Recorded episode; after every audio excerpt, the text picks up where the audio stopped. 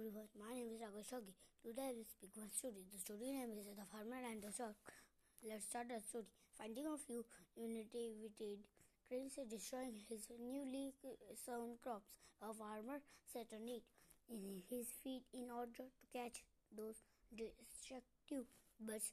Next day, when the farmer strode across the field to examine the net, he found that the net was full of cranes and a stork. Suddenly, the farmer heard a mourning voice of a stork who was imploring to release him. The stork instantly cried, oh, I am a poor stork and I have not eaten your crops.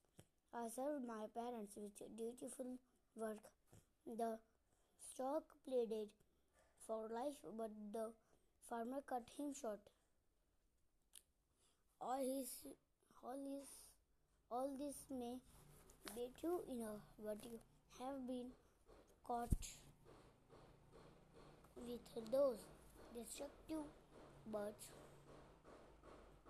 So you must suffer the company in which you are found, asserted the farmer. The moral of the story is company matters lot for judgment. Thank you.